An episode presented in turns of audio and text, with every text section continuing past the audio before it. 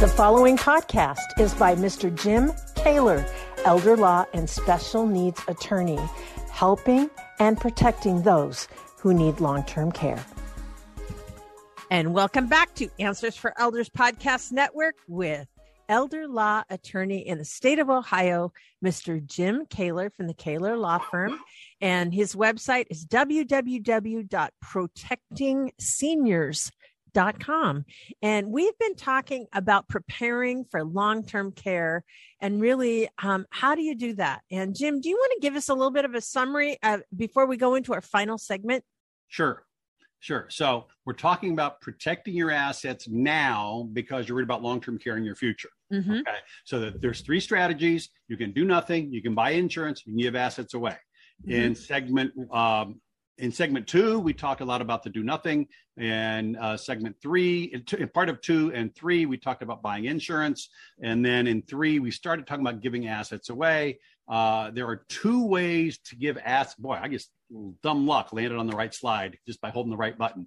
There um, you go.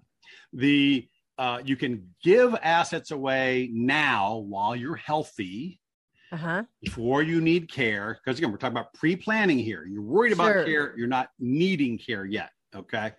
You can give give gifts away, and this is called gifting. You're giving things away, so it is a gift in Medicaid's mind, an improper transfer, they call it.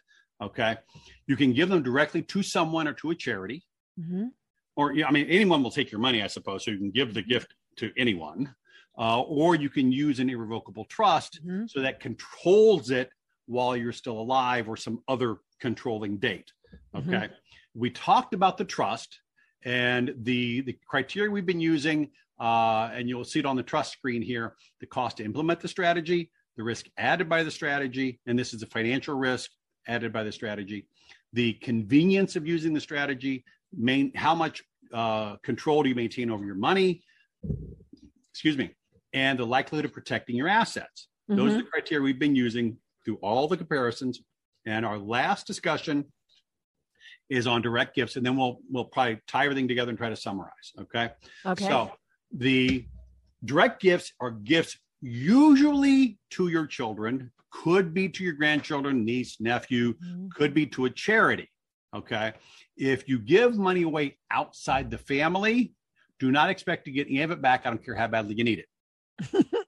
I don't think you're going to expect to get it back in the family. It depends. that depends on your family. Okay. if, okay. if my mother were to give assets to me or my sisters, I would be very surprised if we didn't give them back should she need them. Okay. Okay. There now, you may have to be careful in how you do that so as not mm. to create an additional Medicaid problem, but that's something that where you should get help from an elder law attorney. Right. Okay. Um, and I think before you make a direct gift, you got to get help from an elder law attorney. If you're in Ohio, please call me. Uh, if you're in another state, please look up an elder law attorney through the National Academy of Elder Law Attorneys, N A E L A dot org. We simply call it NAELA. Um, a rather ungraceful way to thing to call it, but it fits the letters. Mm-hmm. Okay. Um, NAELA.org will have a find an attorney button. Once you find them, that will find NAELA members. Go check the individual websites and see if long term care is really what they focus on. All you got to do is join NAELA to get on there. And an estate planning attorney, someone who writes wills and powers of attorney and doesn't do long term care, can be an elder law attorney by joining. Mm-hmm. Okay, mm-hmm. so so look for look through the directory to someone who really does long term care. You may have to file a title document if it's the house or a car. Uh, you may have to do the paperwork at your financial house in order to change the name on an account or have them open a new account and move stuff over. Mm-hmm. Okay. If you if you have stock directly from the company, you got to do the paperwork to tell the company, hey, here's the new owner of the stock. Okay. Uh, but still, that's that's low cost. Right. Uh, you can p- hire somebody to do it or not, but still low cost. Okay the risk appetite strategy is high. You're giving this up and they can spend it, they can mm-hmm. squander it, or they can own it and then get into a car accident and injure LeBron James's kid and get sued for everything they've got. And since right, what right. they've got now includes what you gave them, that's right. at risk. True. Okay. Or they could get divorced Now, in theory, at least in Ohio, but my suspicion is this is probably true across most or all of the states. Mm-hmm. Gifts from family are not included in divorce proceedings. If spouse one gets money from family, spouse two can't put a claim on it and fight it through the divorce court. Mm-hmm. That is gift inside the family. Spouse two doesn't get a shot at it in a divorce. But like with all litigation, most divorces end in negotiation rather than litigation. It doesn't go to court. It simply gets blessed in court because they worked it out in a conference room. Right. So in a conference room, it's all at risk. Hey, True. you got money. You want you want me to go away. I want some of that money. I don't care where it came from. I want some of that money. So the True. risk is high. Okay.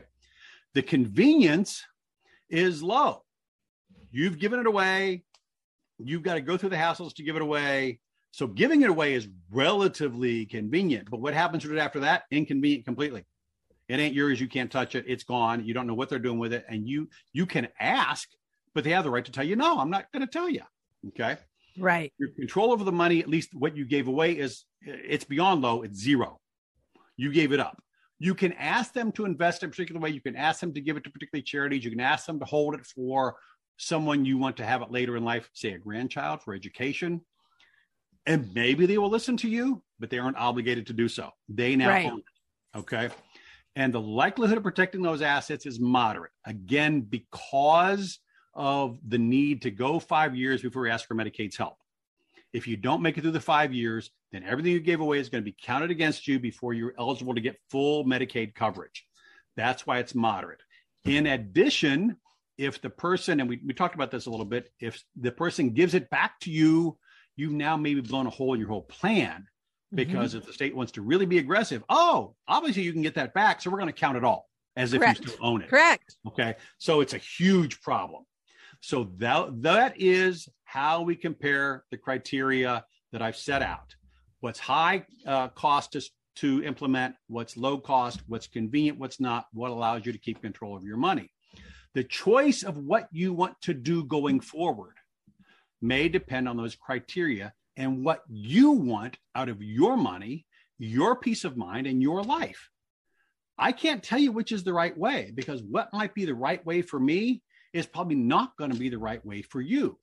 There's only four or five choices here, you know, traditional insurance, uh, assets tied insurance, direct gift to somebody, uh, gifts into a trust. So I guess there's five choices. Do nothing of those four.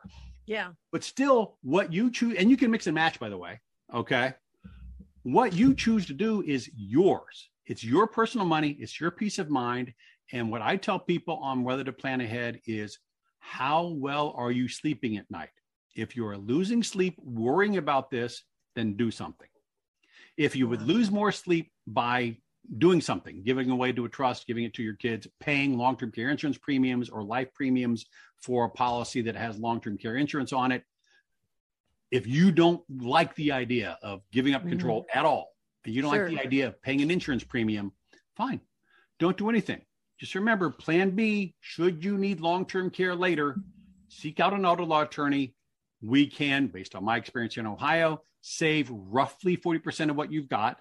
But until you needed care, you had complete control and you were as happy as you were going to be. Again, that happiness is personal. Okay. So I'm not going to say this is going to make you happy. exactly. plenty of unhappy people. Okay. but you've made your own personal choice and carried it out. And that's great. Mm-hmm. That's what I want for you. Yeah, yeah.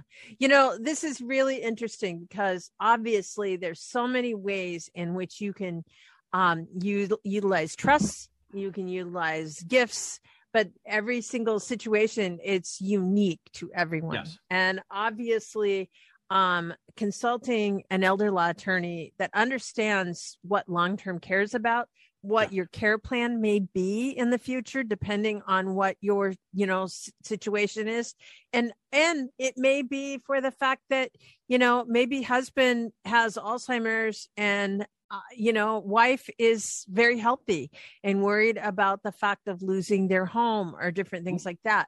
So right. every situation is unique, Jim. And I am so grateful that you've taken the time to go through this with us because so often we just don't realize what we're, you know, what all is there. I yeah. mean, and and obviously there's nobody there's no cookie cutter solutions. It's no. it's everything is unique. And in, and, addition, in addition, mm-hmm. yeah, while Medicaid is very very similar from state to state, mm-hmm. it is not identical. Right. And the federal government sets the framework, but every state can have their own little criteria as long as they stay within the guardrails. In addition to that, trusts are state animals.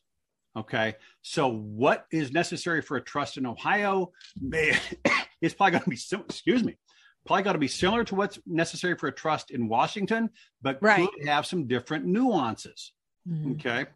So so look for someone who works in your state before yes. you do any of this. Yes. Yes.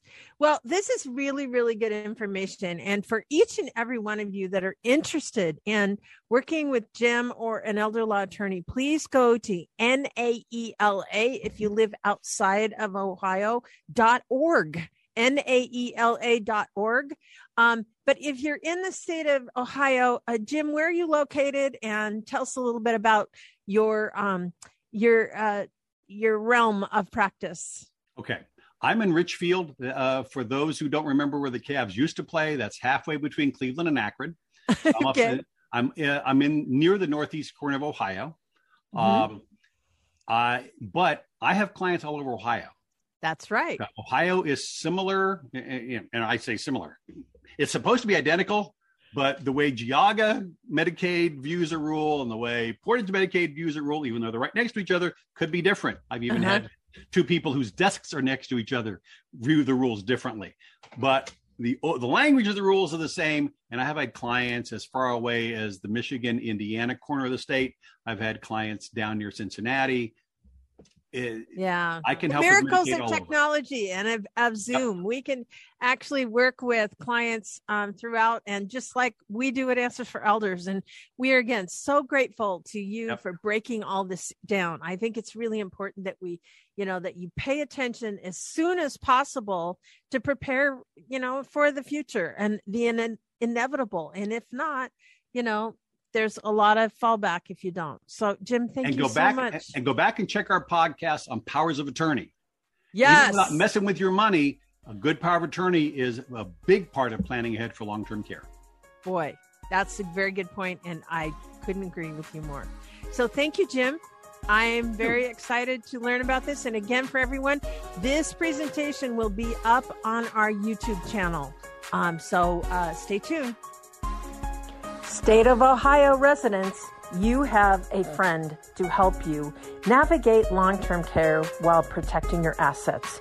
You can reach Jim at www.protectingseniors.com or just email him at jkoewler hyphen afe, that's jkoewler afe at protectingseniors.com. Hey everybody, Jared Sebestier, host of Retire Repurposed. This podcast is dedicated to help people transition into fulfilling and purposeful retirements. Retirement is a big life change. In fact, the two most dangerous years of a person's life are the year they were born and the year they retire. Few people can just flip the switch from working a career 30 or 40 plus years, retiring on Friday without methodical steps to living what we call a repurposed retirement. To listen now, search Retire Repurposed on your favorite podcast platform, Senior Resource, or Life Audio.